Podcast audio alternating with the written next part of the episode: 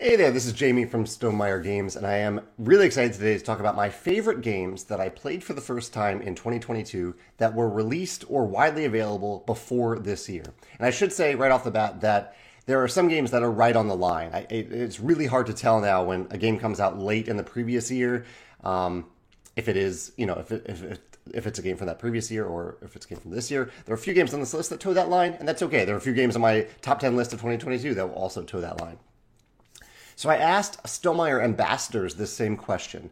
Um, games released earlier than 2022, widely available before 2022, that they played for the first time this year and really, really enjoyed. And uh, I picked some of the games that were mentioned multiple times by ambassadors. And it was kind of interesting because, you know, this is this is like any game released before 2022, and yet there were still a number of games that had repeats. Those games were A Feast for Odin, Anachrony, Ark Nova, which is right on that line between the two years, Castles of Burgundy, Clank, Cthulhu Death May Die, Dune Imperium, Everdell, Great Western Trail, Lost Ruins of Arnak, Obsession, Orleans, Space Base, Spirit Island, and Viscounts of the West Kingdom. I think this list is really, really interesting to see what types of games people are uh, experiencing for the first time in 2022, even though they were released prior to this year. I think that speaks to the quality and the lasting nature of these games, and perhaps some of the marketing that the companies behind these games have done to bring them back to the forefront year after year. Um, I also asked my coworkers what their favorite games were released prior to 2022 that they played for the first time this year and really, really loved. Uh, Susanna said Innovation. I, know Susanna really, really loves innovation. Alex said Rumble Nation, a game that will appear on my list later as well. Alan said Through the Ages. Uh, Dave said, our, our, web developer Dave said Port Royal. And um, uh, specifically, he got the, the big box for it this year that was released this year, but it, Port Royal is an older game. And Morten said Mage Knight, the board game some of the honorable mentions on my list, and this was a tough honorable mentions list to make because I really did like the only games that I really thought about for this list are games that I really enjoyed in the first place. So these are these are great games that I really really enjoyed. Fleet the Dice Game, Micro Macro Crime City, Terraforming Mars Ares Expedition, The Hunger, Moonrakers, Radlands, one of those that was really on the border between the two years. I I, I put it on this list. Uh, Brian Boru, Ethnos, Crave, and Can't Stop Express. Crave is one that I do have handy here. Crave came really close to making the list. Um, it's a really, really clever kind of dueling deck building game. It plays at higher than two players, but I would mostly play it at two. Really, really creative deck building game that I would recommend checking out if you like deck building. If you like games like Star Realms, Hero Realms, any any dueling deck building game, uh, this is a really, really good game, but it suffered from recency bias a little bit. I played it very early in the year and then haven't returned to it, which was a sign to me that maybe it wasn't quite making it onto the top 10 list. But I really did enjoy it. That's Crave. So let's jump into the top 10. At number 10, I have Land versus Sea. This is another game that I'll probably primarily play as a dueling game, even though it can play three or four players. The the crux of this game is that you have all these tiles. The back of the box shows it really well here, actually. You have these tiles. They're double-sided tiles, and on your turn, you're placing a tile somewhere on the board. And if you complete a land area, the player representing land, the land player, gains some points. If you complete a sea area, the player representing sea gains some points. Each player is either land or sea. And so that means when I place a tile, I may actually be benefiting you more by placing the tile than me. And that is the whole game, like trying to figure out when when and where should I place these tiles so that they benefit they end up benefiting me more in the long run, even though in the short term they may benefit you. There's lots of other little twists to it, little icons that you can gain um, as you complete areas, so you can gain rewards even if uh, even if I'm land and I complete a sea area, I might still gain some benefits from that. Um, but I really, really love the the, the whole the, the core idea here. It's a very simple core idea, and I love in particular that the tiles are double sided, and that the tiles that you're drawing, that you're gaining each turn, um, all players can see what's on one side of those tiles, but you only get to see what's on the other side. So you have a balance between public and private information that I think is really, really unique for a game like this. So that's Land versus Sea at number 10. Thank you to um, a friend for, for turning me on to this game. Mitchell uh, sent this game to me. Um, number nine, Jiraku. This is not my copy. This is my friend Pete's copy of the game. He introduced it to me. He pitched it as a game that he loved more than Rumble Nation and uh, Rumble Nation will appear higher on my list. So I think I do uh, uh, enjoy Rumble Nation more, but you have a lot more agency in Jiraku. Both are games kind of set in feudal Japan that have an element of area control and a little bit of battling, and they both play in a very streamlined amount of time, around 30 minutes. In Jiraku, one of the, the, the cool the core idea is that you are playing a trick taking game, and every trick is a little skirmish. And so every trick is a little skirmish, and someone will win that trick, and the player who wins the trick, um, it is uh, the area that you look at where the battle happens is the area where their uh, daimyo is positioned. So daimyo is a specific token on the board. You can kind of see a bunch of meeples here on the back of the box. So this is this is a really cool idea where you're not saying, okay, let's have a battle here and we'll have a trick for that battle. You are just simply playing a trick and then you look at the player who won and look at where their daimyo is positioned and you do a little area control scoring at that moment for that skirmish based on that daimyo. So there may be times where you want to um, where you want a you kind of manipulate the trick so that another player wins because you have a better position at that moment in the territory where their daimyo is located. I think that's really really clever. There's also a round by round area control scoring that kind of moves across the land, so it isn't always uh, looking at the same territories. It's looking at all territories, but some territories become irrelevant as the game passes on. Just a really really clever combination of trick taking and area control. That's Jiraku at my number nine. Number eight is a game that I don't own, but I may own it at one point because I really did enjoy my first two plays of it, and that is Jekyll versus Hyde. In Jekyll versus Hyde, it's a two player dueling game with a tug of war element. Again, it's a trick taking game.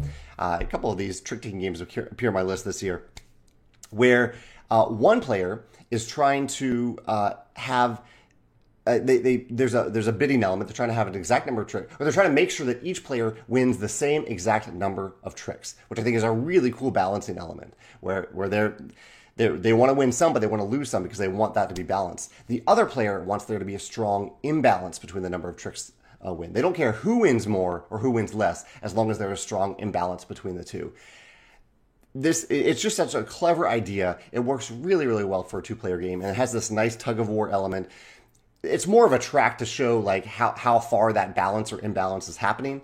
Um, uh, where one player is trying to pull it, pull the token over to their side based on the imbalance between the two tricks. But it's it's it's just such a clever game, and it really does feel different when you're playing as Jekyll versus Mr. Hyde. Um, yeah, really cool game. Jekyll versus Hyde, number eight on the list. And number seven is Priests of Ra. One of my favorite games of all time is Ra. And this game probably could have even been higher up on this list, were it not for maybe the dated look and feel of it. It could definitely use an update. And I'm really excited for the updated version of Ra that's coming out at the end of this year, maybe early next year. Uh, but Priest of Ra is essentially everything that's great about Ra, which is a wonderful push your luck auction game plus an added benefit where there's sometimes a choice when you draw a tile out of the bag. One of the core things you do in Ra is that on your turn you are drawing a tile out of the bag and out of the bag and adding it to the auction row. And generally there's no choice involved in that decision. You are just using your turn to draw a, a tile. In Priest of Ra, it adds a decision point to many of those tiles because they're double sided. Like there might be a tile that's blue on one side and yellow on the other. And so when you're using a turn to draw a tile out of the bag, instead of simply placing it on the board, you are deciding which face do I want to place in the auction row right now. And you're basing that off of whether or not you think you might bid on that auction row, that, that collection of tiles at a future on a future turn, or if you really don't want to bid on that uh, that auction row. And uh, so there's a great decision point there that I really like when you're drawing this random tile out of the bag. Uh, so that added to a game that I already love made this the number seven favorite game of the year for me, Priest of Ra. Thank you to Paul for introducing this to me. Uh, Henry introduced Jekyll versus Hyde to me. I should credit more the people who introduced me to these wonderful games because I really do appreciate that. At number six on the list, we have a game that I've only played digitally so far. I've only played it on Board Game Arena, and that is Regicide. Uh, this is a game that I think originally, it, like the whole crux of this game is that you can play it with any deck of cards, but we played with the deck of cards that's available on Board Game Arena, which has these really great illustrations on it. It is a very difficult, in my opinion, cooperative game where you are trying to. It feels a little bit like Slay the Slay the Spire, where you're trying to work your way through um, an ascendingly difficult array of bosses represented by the jacks, the kings, and the queens, or queens and the kings in that order.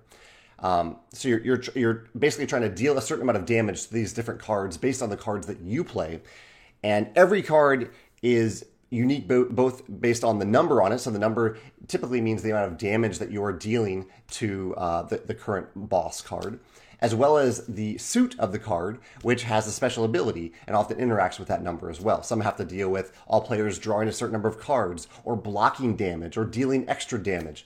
Um, it is a really clever game, and I think originally I just I dismissed it, unfortunately, because I, I heard about it, I heard good things about it, but I was like, oh, you can play it with a deck of cards. Okay, I can, I'll do that at some point in the future. But I shouldn't have done that. It is a really, really clever cooperative game that I've really enjoyed trying to win. I don't think I have won it at all at this point, but it's such a great puzzly game, and it plays really well on, well on Board Game Arena. Um, I can't speak to how well it is to track all the different, uh, like the life points when you're playing uh, in person, um, but Board Game Arena tracks that really well. I would highly recommend checking it out on Board Game Arena if you have the chance. That is Regicide at number six. And number five is a game that feels like it's existed for a long time, but really I think it came out at the end of last year and I became aware of it. I think it became widely available this year. That is Savannah Park. Um, in Savannah Park, it's uh, a somewhat abstract game where you're building a little savannah area and at the beginning of the game, you just randomly put out a bunch of tiles all over the board. Um, and over the course of the game, on your turn, you will select one of those tiles that you've not already flipped over. You'll select one of those tiles to move to a different position on your board. And then you flip it over to show that you've moved it. That tile can never move again. And similar to games like Bingo, essentially, um, any player, uh, when, when I select that tile, that is a unique tile that every player has, and every other player will pick up that same tile and place it somewhere on their board. And so over the course of the game, the boards end up looking very different because because we're placing these tiles in different places to score more points. Um, but I love that uh, my my choice to select which tile I want has a huge impact on all the all the other players. Like we are all interacting in that way. So even though uh, it's this fun form of interaction where even though I'm not doing anything um, that hurts other players directly, I'm not saying I'm doing so, I'm damaging your savannah. The tile that I select might will and has a big it does have a big impact on everyone else's savannah. Um, I hope I hope I am describing that well. It's a unique tile that I'm selecting. All other players are selecting that same unique tile and moving it somewhere else on their board to hopefully optimize their scoring. Really cool, simple, streamlined concept. Savannah Park. I've had a blast with it, and I really actually want to get this back to the table because it, it is a lot of fun.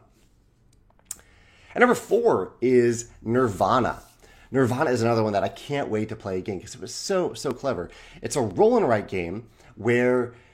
Uh, it, with a little bit of interaction because there's a there's a drafting element of the dice on the table um, Actually, no, not not quite a drafting element. You, you're you're rolling dice, and all players are sharing those dice. Uh, the interaction happens on the second half of the game, um, but basically, you are taking these dice, you're writing them down on a sheet of paper to create cards.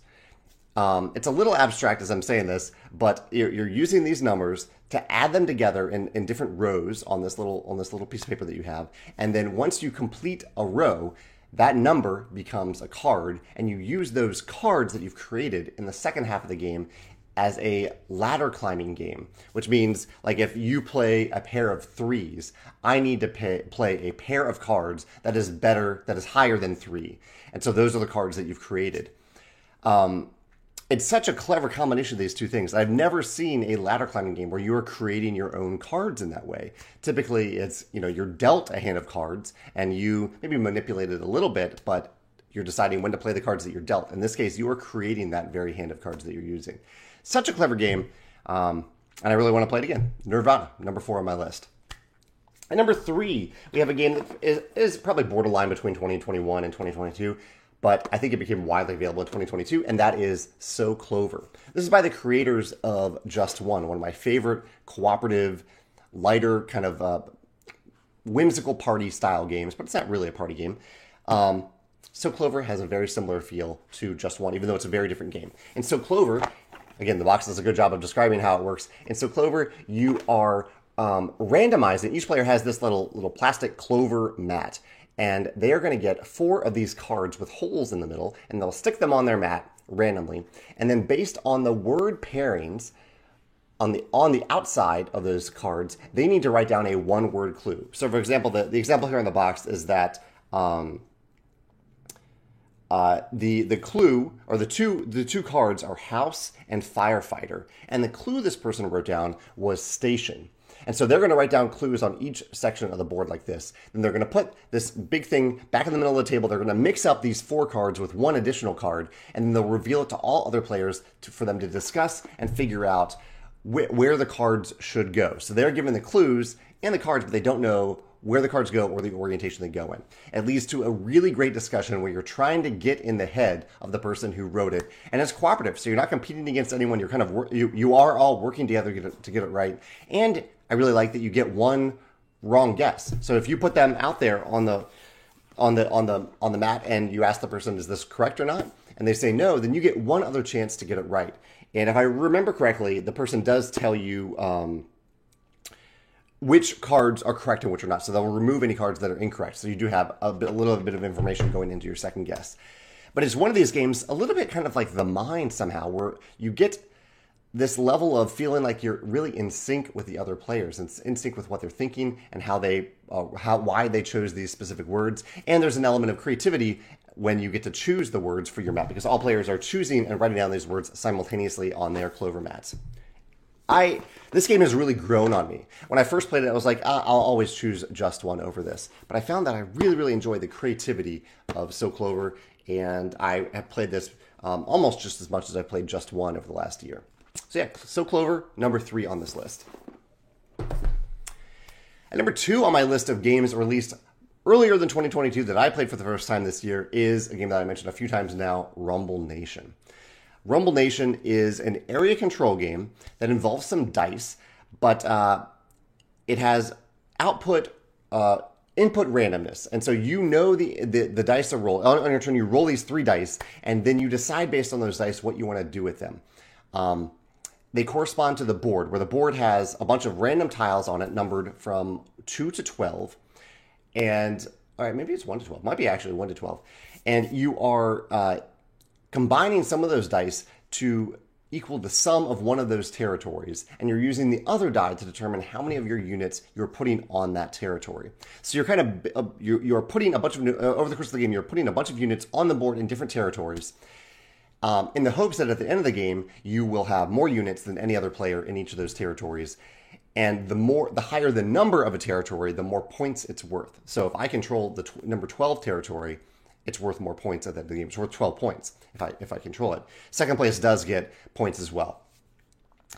But the really cool twist here that I think is cl- really clever for number t- number parity in particular in Rumble Nation is that in the second half of the game, once all players have put all their units out on the board, um, players stop making choices and you kind of just run this battle over the course of the land, starting with the first territory. So you look at the player who has control of the first territory. They gain that one point, that one value point. I think it is the one. And then they spread out from there. Uh, they basically get to support, they get to reinforce any adjacent territories they control with a couple uh, white cubes, uh, cubes that equal additional units. And so if you win a battle and you have at least some presence in adjacent territories, you get to spread out from there. And because they start the game, this process starts with the number one, it is really, really powerful to control those lower number territories, even though they're worth fewer points. Because if you control the number one territory, you might spread out and suddenly be more powerful in territories two or three, or, or maybe even 12. There might be um, non sequential numbers uh, adjacent to that territory it's it's just a really cool balance between going after those high number territories and making sure you have control of it of at least a few lower number territories, um, and that you will continue to have control for them with them after lower number battles previous to them, um, so that you can spread out and and have more area control than you did when the first half of the game ended. Really clever game. I have a blast playing every time I play uh, Rumble Nation. That's why it's my number two on this list. However, it was beat by one game that really rose up for the list for me over the course of the year, and that is Skull King. Skull King is an escalating trick taking game in the style of Wizard and a little bit of the style of the crew, in the way the crew escalates to uh, from easy to difficult. In Skull King, you are playing a series of 10 hands of cards.